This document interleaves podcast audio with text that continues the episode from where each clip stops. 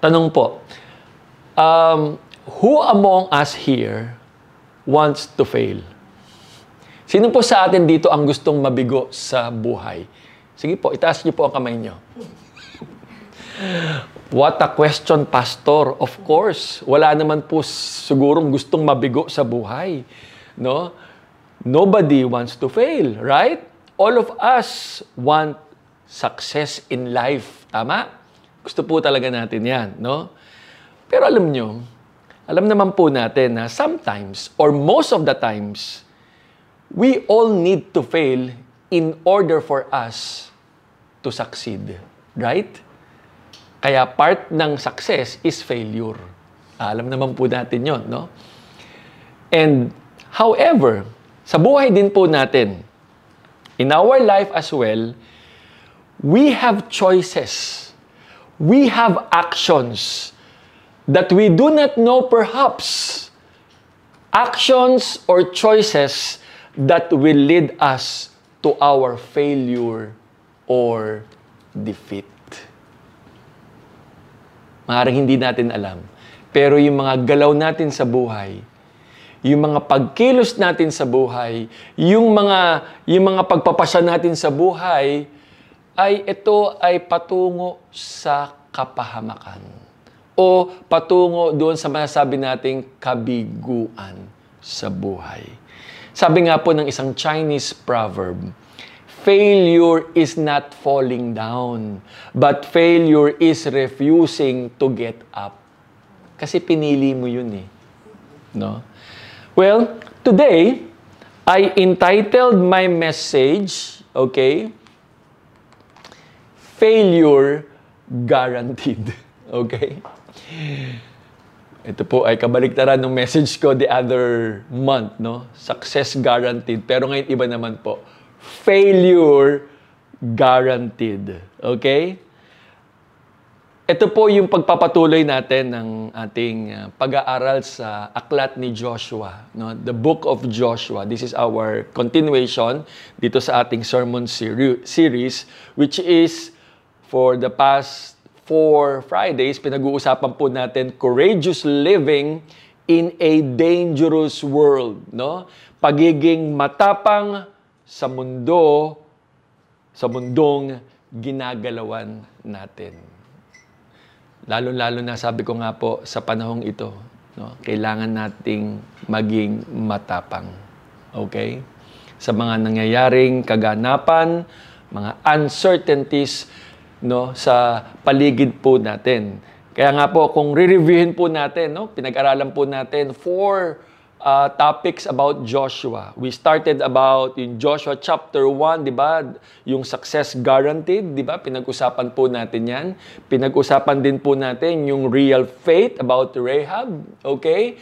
And uh, pinag-usapan din po natin yung at the edge or at the crossroads, Okay? Yung kahalagahan noon na sa ating pagtawid sa panibagong buhay, kasama pa rin natin ang Panginoon. And then last week, Maring fresh pa ho sa inyo ito at pinag-usapan nyo sa inyong life group yung Jericho City. Ito po yung uh, you are up against the wall. Tanong ko po, nabuwag na ho ba yung wall?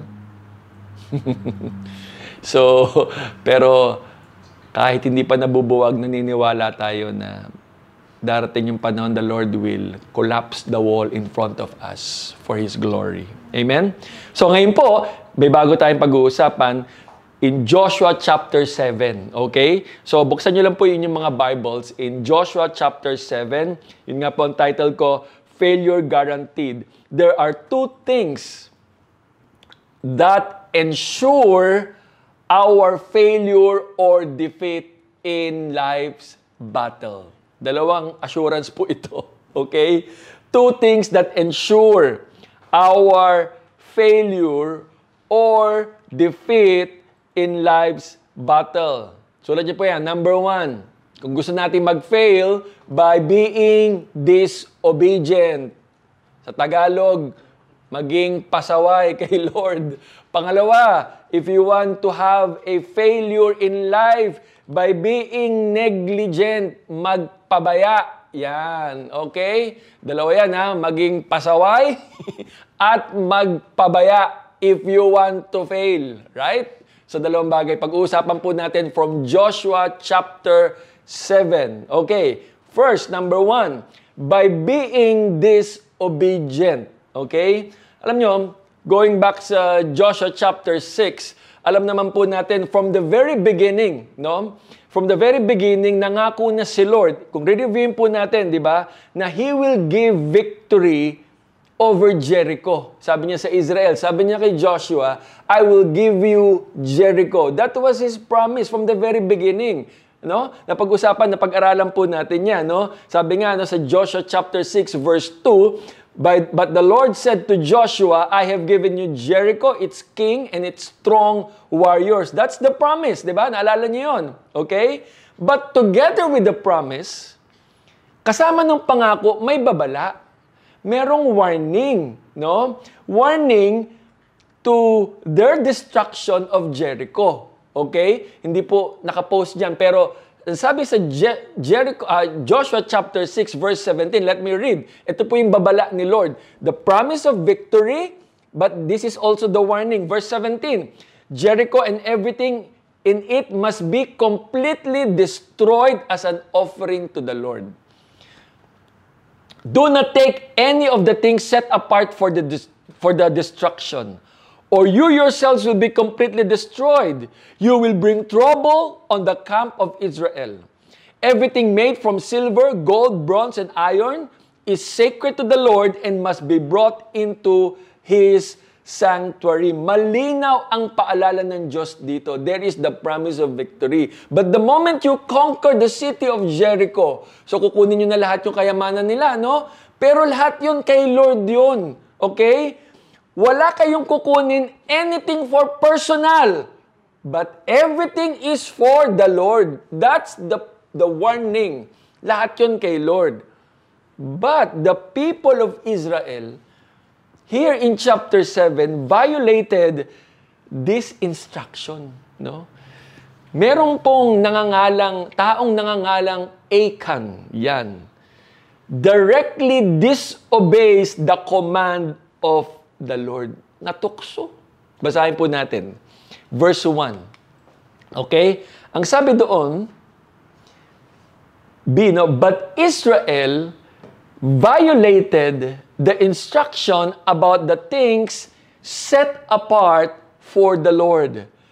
A man named Achan, remember this name, had stolen some of these dedicated things So the Lord was very angry with the Israelites. Ayan po. Siya yung salarin. Siya po yung guilty, si Achan. Malinaw naman po, di ba? Sabi ni Lord, wala kayong kukunin. Pero may isang lalaking nangangalang Achan. No? Ano niyo ba ibig sabihin ng Achan? No? Ah, may bibig ko ba ibig sabihin ng Achan, no? Siya yung he, sabi dito, he, he, he stole. Okay? He had stolen some dedicated things. At yun ang kinagalit ng Diyos. Nung una, walang nakapansin sa kanya, sa kanyang ginawa, sa kanyang pagnakaw. Akala niya siguro makakalusot siya. Until God brought uh, to the attention of Joshua itong kasalanan ito. Pero nang ito, ito, na-realize na lang ni Joshua na may ganitong problema when Israel was defeated by AI. Okay? Uh, unexpectedly. Ito pong AI, this is the second city na i-conquer nila. Okay? Uh, tignan po natin yung verse 7. Kasi nga, unexpectedly natalo sila. Okay, sabi dito in verse 7 ng chapter 7. Then Joshua cried out, O Lord, sovereign Lord, why did you bring us across the Jordan River if you are going to let the Amorites kill us. Natalo sila eh. Dito sa panalangin ni Joshua, in his prayer, he thought that God failed them. Yung sabi niya, oh, Panginoon, bakit bakit mo naman hinayaang talunin kami, patayin kami ng mga kalabang ito, itong mga Amorites na ito? No? Kasi si Joshua, wala pa ho siyang alam dito. Wala pa siyang kamalay-malay sa pangyayari. Ang pinagtataka niya, no? Bakit sila natalo? He was even blaming God, no? Kasi yun, ano eh, wala ho siya talagang alam eh. He was telling God, Lord, bakit? No, bakit? Ano, parang, Lord, ano kasalanan ko? Anong pagkukulang ko, no? He, he was even blaming God, no? Pero alam niyo, but God in His mercy points to Joshua yung real cause kung ba't sila natalo. Okay? Verse 11, tingnan niyo yun. Sabi, do, sabi ni Lord dito, Israel has sinned. Okay? They have taken some of the devoted things. They have stolen, hindi lang nagnakaw eh.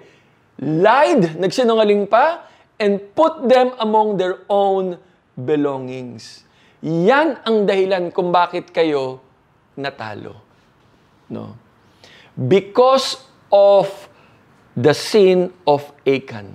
Because of his disobedience, Israel was defeated by Ai. 36 soldiers were killed. It was the first and only military defeat in the promised land. Ito lang, first time, no? Why? Because of the sin of this one person. Kaya alam nyo, wag po nating maliitin. Listen to this. Wag po natin maliitin ang bigat ng pinsalang pwedeng gawin o pwedeng idulot ng kasalanan sa buhay natin. Wag natin paglaruan ang kasalanan. Kaya kung tayo po ay patuloy na magmamatigas kay Lord, we will all end up losers. Don't play with sin. Alam niyo, may tawag ho dyan yung ibang tao eh. Ang tawag po nila, yung asymptomatic. Alam niyo po yun? yung, alam mo ng kasalanan, pero wala ka pang conviction. Asymptomatic ang tawag doon. No? Malaking problema po yan. Mas malaki, mas malaki ang problema po nito kapag ganito ang kalagayan mo. No? Uh, yung manhid ka na. Yan pa yung manhid. No? Diba yung Bisaya sa manhid? Bugo? Di ba? Sorry, sorry. manhid din, manhid. no? Katulad ni Achan. Katulad ni Achan. Asymptomatic eh. Hindi naman po siya kusang umamin sa kanyang kasalanan. No? In fact, mukhang wala nga ho siyang balak umamin habang nakakalusot. No? Not until Joshua confronted him, doon siya umamin. Look at that, verse 20. Achan replied, kinonfront na siya ni Joshua, Achan, totoo ba yung ginawa mo? Ninakaw mo ba talaga? Sabi ni Achan, it is true. O, inamin niya na. Kasi nahuli na siya eh. I have sinned against the Lord, the God of Israel. Among the plunder, I saw a beautiful robe from Babylon, 200 silver coins, and a bar of gold weighing more than a pound. I wanted them so much that I took them.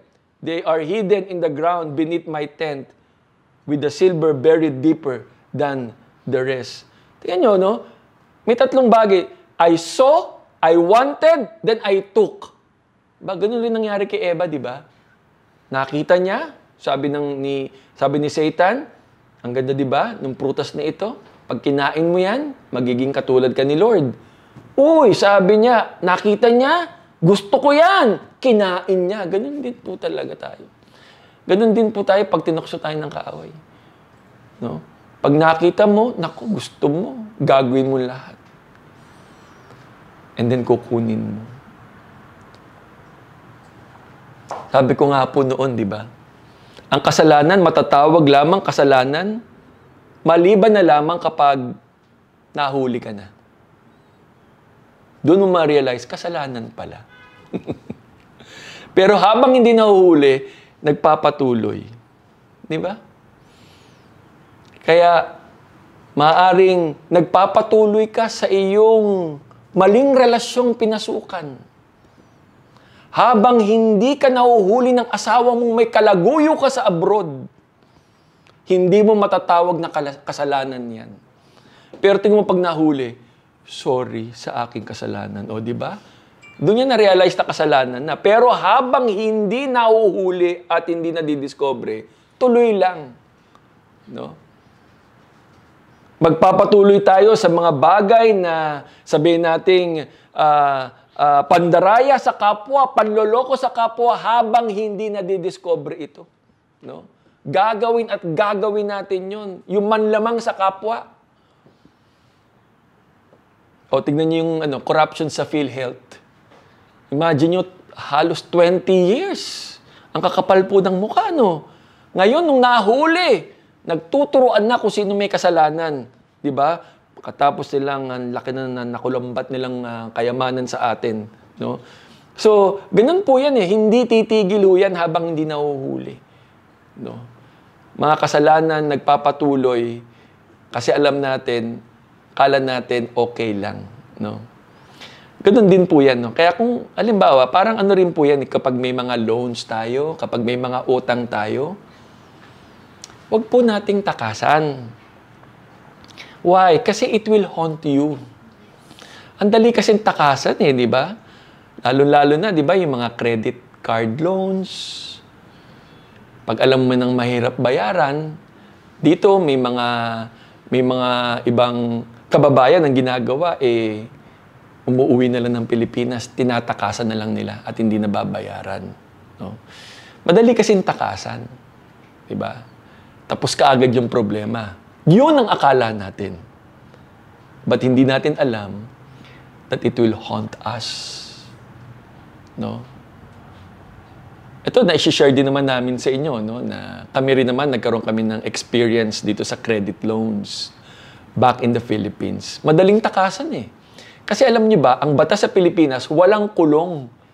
Walang kulong kapag may credit loans ka, walang kulong yun. Pwede mong takasan. Yung mga tumatawag sa'yo, yung, oh, di ka nagbabayad, yun lang talaga nakakabuisit, di ba? It will ruin your day. Yun talaga trabaho nila. No? So, pakapalan na lang po ng mukha talaga. So sa amin, pwede naman namin takasan yun eh. Pero na-realize din naman po namin na hindi magandang testimony. At hindi lamang rin po yun. We will also suffer later on. No? Kaya by the grace of God, we prayed about it. Nabayaran po namin yon And it's worth it. Bakit? Kasi after that, mas nakita namin yung blessing ni Lord. 'Di ba? Yung blessing ni Lord, no? Kaya nga kung may mga utang man tayo loans, sabi ko nga, total tayo rin namang gumawa ng problemang yan, ask God to help you. Face it. Okay? Harapin natin, no? And I'm sure God will help you. May isa nga tayong kapatid, no? Kasama natin sa church. Hindi ko nababanggitin ang pangalan niya. But there is a letter, honey. Joke lang po. Okay, hindi ko na po babanggitin ang pangalan niya. Alam niyo, two years ago, when when this person was sharing her her her wall, no?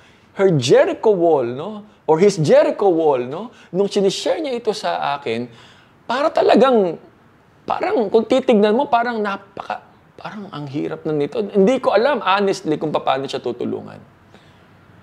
Sabi ko, what, of course, what I can do right now is to pray for you. Two years after, hinarap ho niya yun eh. In fact, pwede nga ho niyang takasan anytime. Pero two months ago, sabi niya, malaya na ako, pastor. Napapa, napapatalon ako sa tuwa. Yung two years ago na akala ko, hindi mo, parang, ang hirap bayaran ito. Diba? Para bang talagang, alam niyo yung, uh, hindi mo alam eh. Sabi I'll just pray for you. No? But you just have to face it. Kaya when I learn about no, how the Lord um, uh, guided guided this person to kapatid natin diba? talagang halos talagang napa, napas nap, halos napatalon po ako sa saya kung paano siya tinulungan ng Panginoon. Ngayon sabi niya, blessing sa kanya ng Panginoon. Ano? Ang nakakatuwa, no? Kaya po uh, sabi ko nga uh, yung mga gantong bagay, sabi ko magugulat ka na lang kasi kung hindi natin isi-settle din, no? Uh, hindi rin tayo magiging successful in our finances. No? It will hunt us. Okay? Lalo na kung naturingan pa tayong mga Kristiyano. Okay?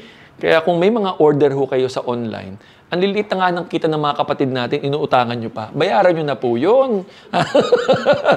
Wala naman po nagsusumbong sa akin, ha? Ito, wisdomly Lord sa akin ito, ha? Sabi ko, maliit na lang nga po, eh. Nag, nag, naghihirap na nga po yung kapatid natin, eh. Pwede bang ang bayad ko na lang sa susunod na sahod?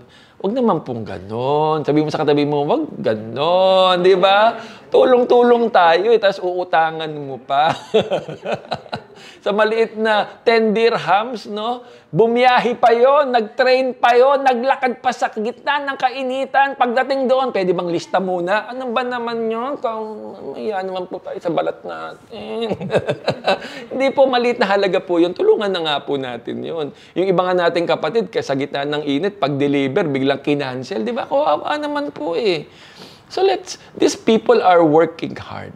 And sabi ko, I admire you.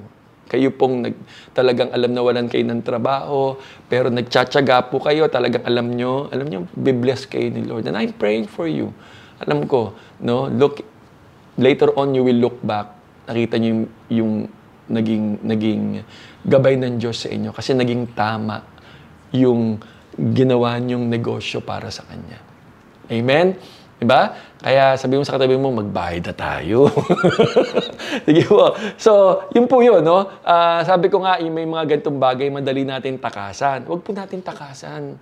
Kasi tayo rin po mahihirapan. Akala natin nakalaya na tayo. Oo, okay. Hindi po sa mata ng Diyos. Parang si Ekan. Kala ni Ekan, lusot na siya eh. Tignan nyo, ninakaw niya, binaon pa niya. No? Talagang walang nakakaalam. Kaya nga sabi ni, ni Joshua, di ba, Lord, di ba, anong nagawa ko, di ba? Pero hindi niya. Si Lord, din, walang lusot kay Lord. Sabi mo sa katabi mo, walang takas kay Lord. Sagot ka, sagot ka, patay. hindi totoo po yan. Di ba? Totoo po yan. Alam nyo, ganun din sa tithes natin. yan ang matindi. Kapag ang tithes natin ay si Lord nang ninanakawan natin yan kapag hindi tayo nagbigay kay Lord. Kaya huwag kang mag-expect ng blessing. Okay? So, kaya nga ganito ang tanong ko, I do not know. Baka naman po sa paghihirap ng buhay mo ngayon o ng pamilya mo, ito kaya ay bunga ng kasalanang patuloy na tinatago mo sa puso mo. Ikaw lang nakakaalam yan eh. Yung mga nangyayari sa paligid mo, maaari, malaki ang factor because you are living in sin or you are playing with sin. Sabi ko, wag nating maliitin ang kayang idulot na panganib ng kasalanang inaalagaan natin sa buhay natin. At maaaring ito ang dahilan kung bakit nagkakaganyan-ganyan ng buhay natin. Okay? Our being disobedient before God. Jenny Sanford said, let me quote what he said. Sabi niya, okay, remember, you may choose your sin, but you cannot choose the consequences. God is ready to forgive you. God is ready to release you from all the bandages of your sin. Sabi niya in 1 John chapter 8, chapter 1, 8, 9, if we claim we have no sin, we only fooling ourselves and not living in the truth. But if we confess our sin, He is faithful and just to forgive us and cleanse us from all our unrighteous deeds. God is ready to release you. God is ready to forgive you, but you have to make a choice. You have to make a choice. Today, you can make the choice. You can make the choice. That's one assurance. If we want to fail in life, be disobedient before God. Second, not only by being disobedient, but by being negligent pagiging pabaya. Ito, pabaya naman po. Sabi ko nga, ano ba yung reason, no? Kanina si Achan, yung pagkakamali ni Achan. Ano ba yung reason why they failed in battle? Okay? Of course, na-mention natin, maaaring kasalanan nga talaga ni Achan. Okay? Pero may mga dahilan pa. Maaaring sabihin natin na si Joshua may poor battle uh, plans, maybe. No? Mali yung strategy niya. Or the, the, the reason why nat- natalo sila kasi hindi nila kasama si Lord. No? Hindi nila kasama si Lord. Uh, pwede natin isipin, ano, ano ba talaga dahilan, di ba? Well, we will see here, no? Joshua have neglected one important element. Let's read that. Verses 2 to 5. Ang sabi dito, verse 2. So Joshua sent some of his men from Jericho to spy, spy out the town of Ai, east of Bethel near Bethaven. So sabi ko nga, Ai is the next city to conquer after Jericho. Okay? So, um, um, verse 3. Ang sabi sa verse 3, when they returned, ito yung spies na pinadala niya. When they returned, they told Joshua, Joshua, there's no need for all of us to go up there. It won't take it won't take more than 2 or 3,000 men to attack. Since there are so few of them, don't make all our people struggle to go up there. To go up there. Bakit? Yung location po ng AI, yung city of AI, nasa taas po ng bundok. Okay? Sabi nga po, it's 1,700 feet above sea level. So mataas. Okay? Inakyat ng mga spy yon para makita po nila at talagang makita nila kung ano yung paano ano yung strategy na gagawin nila. So, pagbaba po ng mga spies, they were suggesting to Joshua, hindi Joshua, hindi na natin kailangan lahat pa tayo ang lulusob. Kasi in the first place, AI is smaller than Jericho. Mas maliit lang yan. Tama na siguro yung 2 to 3,000 men na lulusob. Yun yung sinasuggest nila kay kay uh, kay Joshua, kaunti lang. Okay? So what happened? Okay? Verse 4.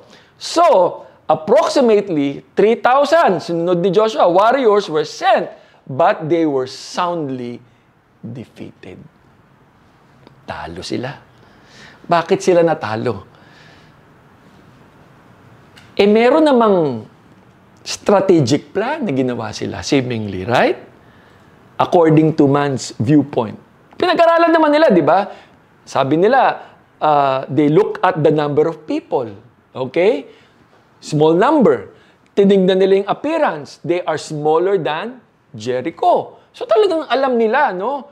And uh, kaya sabi nila, ang proposal nila, 2 to 3,000 is enough and we can we can defeat AI. So napag-aralan nila. Kaso, yan. Kaso ito, okay? Joshua failed to pray. Joshua failed to consult the Lord. As a leader, he merely went along with their plan. Sumang-ayon lang siya without thinking. Di ba? Nakita niyo wala. We do not see him asking the Lord about the solutions, right? Nung dumating yung mga spies, hindi naman niya sinabing, o oh, sige, Di ba? Hindi, wala eh. Sumang-ayon siya, sige, lusob, 3,000, di ba? Eh, hindi naman to si Joshua, di ba? If you remember, uh, looking back, no, uh, ang ginagawa niya, if you remember, when, he, when they, before crossing the Jordan River, right?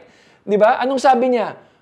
He, he, he was instructed by God. Anong sabi niya sa tao? Sa, sa Israelites? Consecrate. Di ba?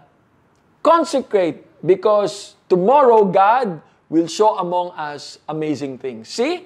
So there, that, that's the instruction before crossing the Jordan River, right? Before attacking Jericho, anong instruction ni Lord sa kanya? March around the city, right? May instruction si Lord. Tama? Bago sila umatake, nakinig muna si Joshua. Pero pagdating dito, wala. No? He was not talking to God. Wala. He thought that they could handle it. Kakaunti lang naman yan. Maliit lang yan. Masyado siya naging kumpiyansa. Okay? Tuloy. Yan ang napala nila. No? If Joshua, sabi nga, kung tumawag lang si Joshua ng prayer gathering, halimbawa, di ba? Kunyari, dumating na yung mga yung mga yung, pina, yung uh, spies sabi niya, Joshua, yung AI, ganito, mataas, ganito, ganyan, no, maliliit lang sila. Sige, pray muna tayo. Kaya, pre, kausapin natin si Lord. No? Tanong natin kay Lord kung anong gagawin natin. No? Siguro kung, kung, kung, kung kinausap nila si Lord that time, before attacking AI, I'm sure God will inform them that there is a problem among themselves. Di ba?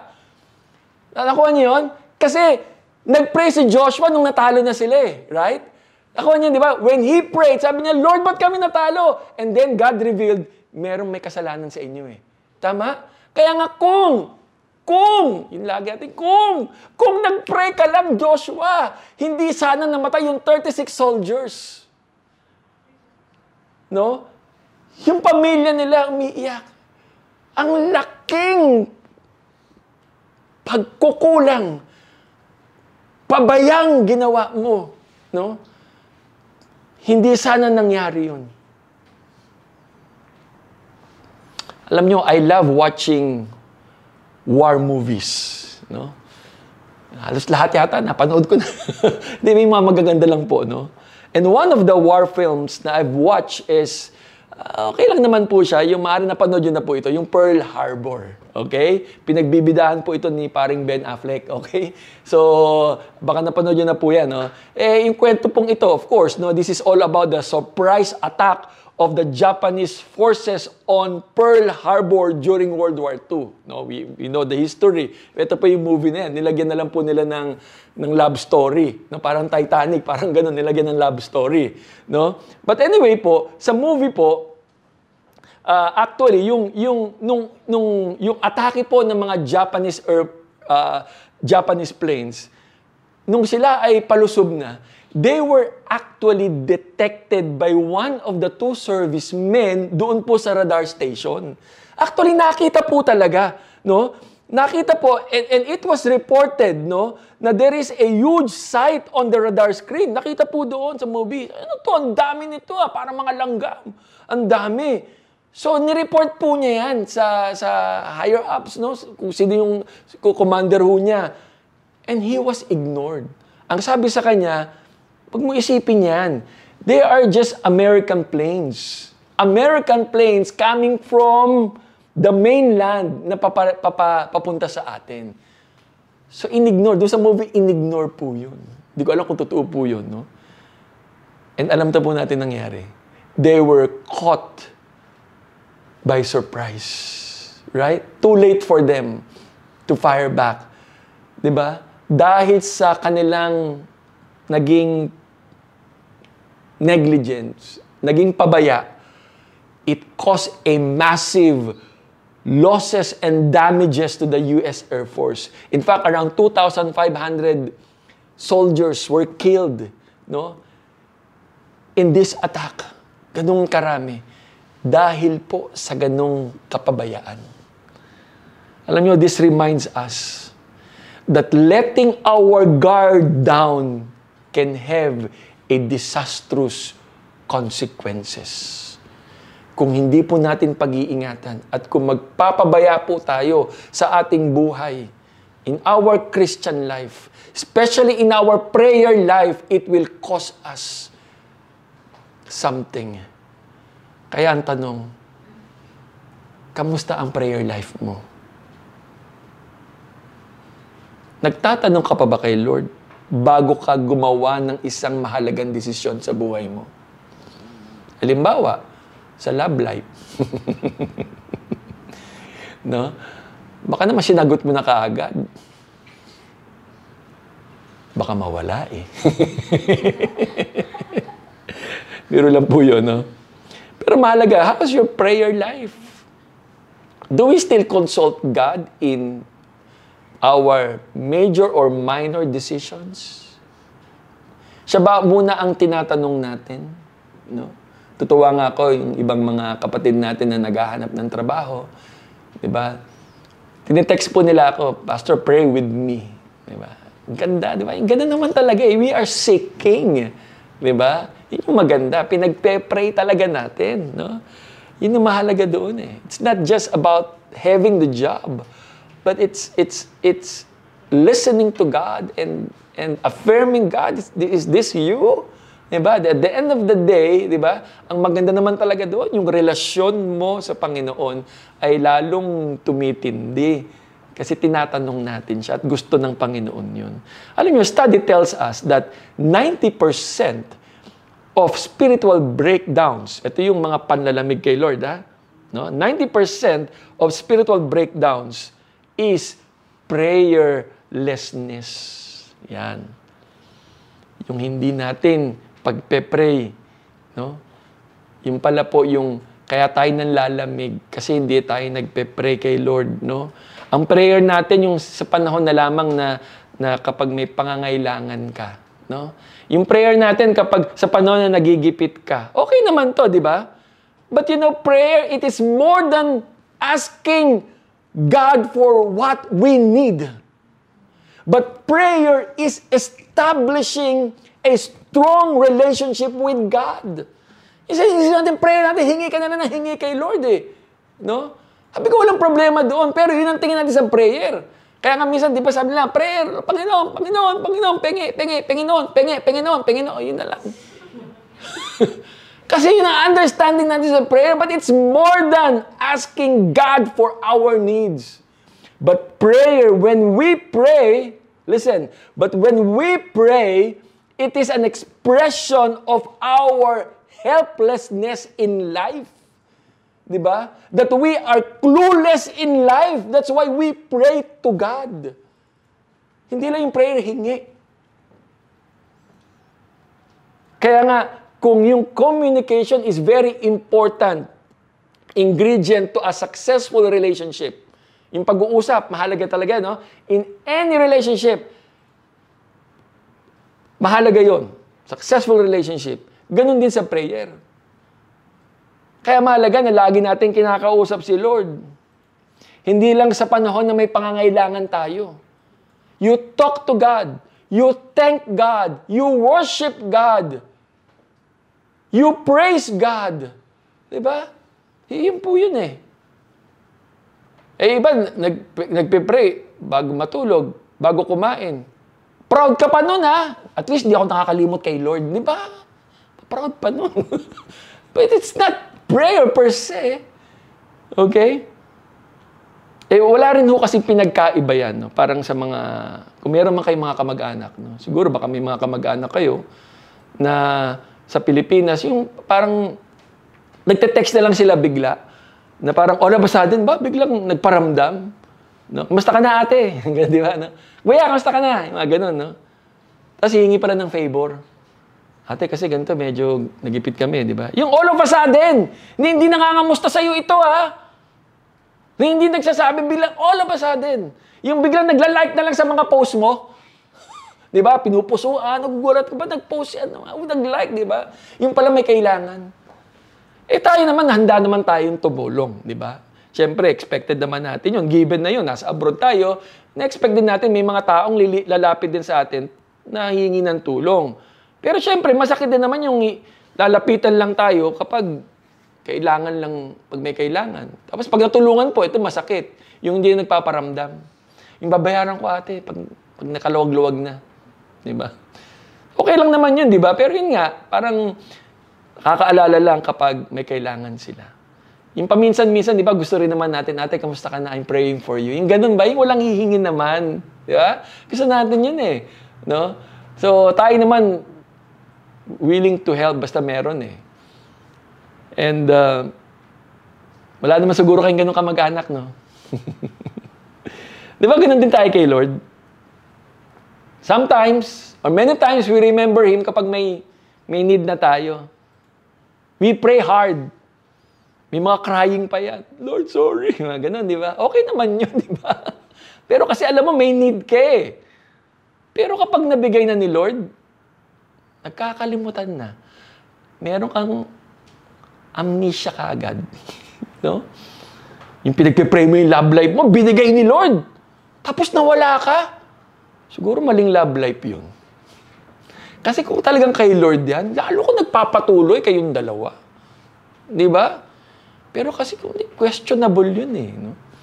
Sinagot ni Lord yung trabaho yung career mo, ang dami nagpe-pray, yung LJ, woo, celebrate kayo. Tapos, habang tumatagal, nalalamig na rin. Di na nakikita si LG, ganyan. Dami ng dahilan. Di ba yung ganon? Yung binigay ni Lord nawala. Pinagaling yung ano, pinagpipray mo, pinagaling yung pamilya mo, may sakit, pinagaling, inaayos, di ba? Hinil ni Lord. Nung pinagaling, balik sa dating ugali. Di ba? Ganon, no? Ito mga, mga bagay na maaaring guilty tayo dito. No? And uh, uh, inayos ni Lord yung buhay.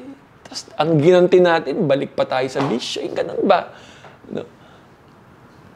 Ito, going back to Joshua, nakakapagtaka lang, no? After this overwhelming victory over Jericho, bakit nakalimutan niyang tumawag kay Lord? No? Minsan kasi ganun eh, di ba? Kapag nasa height of success ka, doon ang malaking chance nag mag-relax tayo. No? And probably ganun nangyari kay Joshua. AI is just a small city compared to Jericho. Kinaya nga natin itong Jericho, eh, AI pa. Pero may tinuro si Lord dito eh. It's not all about you. It's all about me, Joshua. Ano yung lesson dito kay, Joshua? Hindi po guarantee. Listen, ha? It's not guarantee na nagsisimbahay ka, active ka, may life group ka, nagla-life class ka, but if you will let your guard down and be negligent, we will also suffer the same terrible defeat and losses like Joshua. Kung hindi mo aalagaan at iingatan, mga kapatid. Kaya, hindi nyo po kami mabiblame bilang mga leaders ninyo to check your relationship with God. Hindi po batas, hindi po law ang pagdidivo. Hindi po yung batas na dapat gawin mo yan, ha? Hindi po. This is not being religious. Ang ginagawa po ito ng mga leaders, ginagawa namin kasi may tinatawag tayong, ulitin ko po ah, accountability. Yun po yun. No? Pwede naman ho kaming wala nang pakialam sa inyo eh. Pero because we know that we are accountable to you, at walang ibang pwedeng gumawa ito to help you grow closer to God, kami po ang gagawa. No? Eh, kaya nga po siguro yung iba ayaw na rin mag-life group. Yung iba nagsisin zone na lang, nagsisin zone na lang sa kanilang group chat. Kasi nahihiya eh, wala akong. Huwag kayo mahiya. Kung walang divo, eh huwag niyo pong suklian na huwag umattend. Sabihin niyo po honestly sa mga leader ninyo. Huwag niyo po kami, hindi ho kami manghuhula. Na parang, ano nangyari kay ano? ano di ba? Hindi ho kami manghuhula. But we are just here to journey and to pray for you. Po yun po yun. Coming from the heart of your pastor, and I'm speaking in behalf of all the leaders The love that you have, the, the love that they have for you. Ganun po yun. No? This is not all about being religious. Ulitin ko po. It's all about accountability. Ganun din po sa prayer. Prayer is not being religious. Oh, hello, I'm here, I'm praying. Ha? Hindi po yun ang issue dito eh. Prayer is not being religious. Remember, God is not after our religiosity, but He is after our sincerity how much you truly love Him and depend on Him. Yung po yung after ni Lord sa atin. Okay? Kaya napakahalaga na sinabi niya sa atin, pray without ceasing, di ba? Nalala niyo sa 1 Thessalonians 5.17, o sabi niya, never stop praying. Bakit? Bakit ba sinasabi ni Lord sa atin yun? Pray. Never stop praying. You know why? Because God wants us to experience breakthrough. Yun ang gusto niya eh. May breakthrough ka sa buhay mo. No? But more than the breakthrough is having a strong relationship with God. Prayer is the key. Sabi nga po ni John Piper, let me quote one John Piper said, ang sabi niya, until you know that life is war, you cannot know what prayer is for. Prayer is our effective weapon in life, in this battle. Do not let your guard down. Pray always. Pray always. Alam nyo, marami na rin nakakaalam po siguro, no? Now just let me end with this. Marami nakakaalam sa inyo na ako po ay bawal sa seafoods. No? Hindi po uh, everything I see. I don't eat, hindi po. Bawal po ako sa seafoods. Kasi bata pa po ako, siguro around 7, na-discover po ng mother ko na allergic po ako sa crab, sa hipon, sa puset. Yan po. Di po ako pwedeng kumain. Except fish, ha. Kasi during that time, asthmatic din po ako. Sa bata pa ako, hindi na po ako kumakain yan. Kaya kung may plano po kayong i-treat ako, no, at gantihan ako, dalhin niyo po ako sa seafood restaurant. Biro lang po, okay? Okay. Uh, so, maaring, no, marami, ano, marami rin po siguro, uh, marami na rin po nagsabi sa akin, no? At baka this time, pwedeng sinasabi niyo na rin po sa akin yan, no? Well, you do not know what you are missing. Yan. Ang dami na rin po nagsabi sa akin yan. No? Eh, totoo po yun. Eh, okay na po sa akin yun. No? And uh, I don't have any plan to risk. Okay? Hindi ko na pong plano yun. No? Okay na po ako. And uh, iba sabi nga, di ba, you are missing half of your, kompleto na po buhay ko. Okay? Even without eating those kind of seafood, no? Kaya huwag na po kayo mag-alala sa akin. sa buhay natin, ganun din. Maaring, hindi pa talaga tayo decided, ha? No? Maging seryoso kay Lord. At hindi mo pa sinosurrender lahat-lahat sa Kanya. Maari, ah? Let me tell you this you do not know what you are missing. You do not know what you are missing. Subukan yung ibigay kay Lord lahat-lahat sa Kanya. At sumunod ng tama. You will say later, I have missed a lot. I have missed a lot. Please tell the person beside you, it's time to be successful. Let's pray. Panginoon, maraming salamat po for allowing us to receive your word today. Panginoon, may mga choices kami sa buhay na nabibigo kami kasi kami po ay hindi lumalapit sa inyo, Panginoon. Kami po, Panginoon, ay pasaway. Kami po ay pabaya sa aming buhay. At ngayon po, sa mga oras na ito, kung meron man sa amin ngayon, Panginoon, na maaaring nandito po sa ganitong kalagayan ng buhay. At naging malinaw po sa kanila ngayon kung bakit nangyayari ito sa kanilang pamilya, maging sa kanilang trabaho. At seemingly there is no success in life. And now you have brought to their attention because of this one sin, kasalanan na patuloy nilang inaalagaan sa kanilang buhay. Panginoon, I pray na sila po ay magpapasya ngayon in the name of Jesus that this day on, God, that they will make a decision, Lord, to surrender and to confess this sin to you, kapatid. If you are this person right now, and it's been so long, and maybe kala mo nag enjoy ka na dyan, but don't wait for this time. Don't wait for a time. You need to experience pain in life for you to realize mali pala yung ginagawa mo. Now is the time. That's why you are hearing this message Nasaan ka man naroon ngayon, I do not know. Maybe you are a Christian for a long time, but you turn your back from God. But you are hearing this message, God is just waiting for you. Or maybe this is your first time, your second time, and you are living in sin. Natatakot ka, hindi ka pa handa, but God is talking to you right now. God is giving you this chance. He is sending this message to you. He is waiting for you.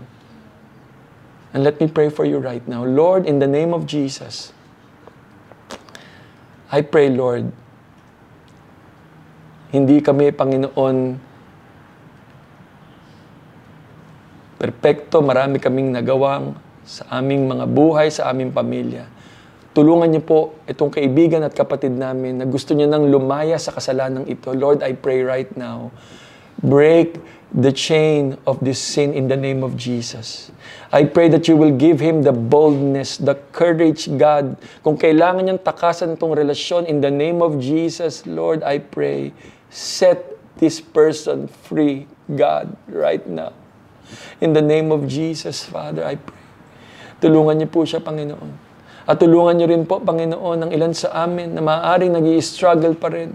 Secretly, but in your eyes, you see everything.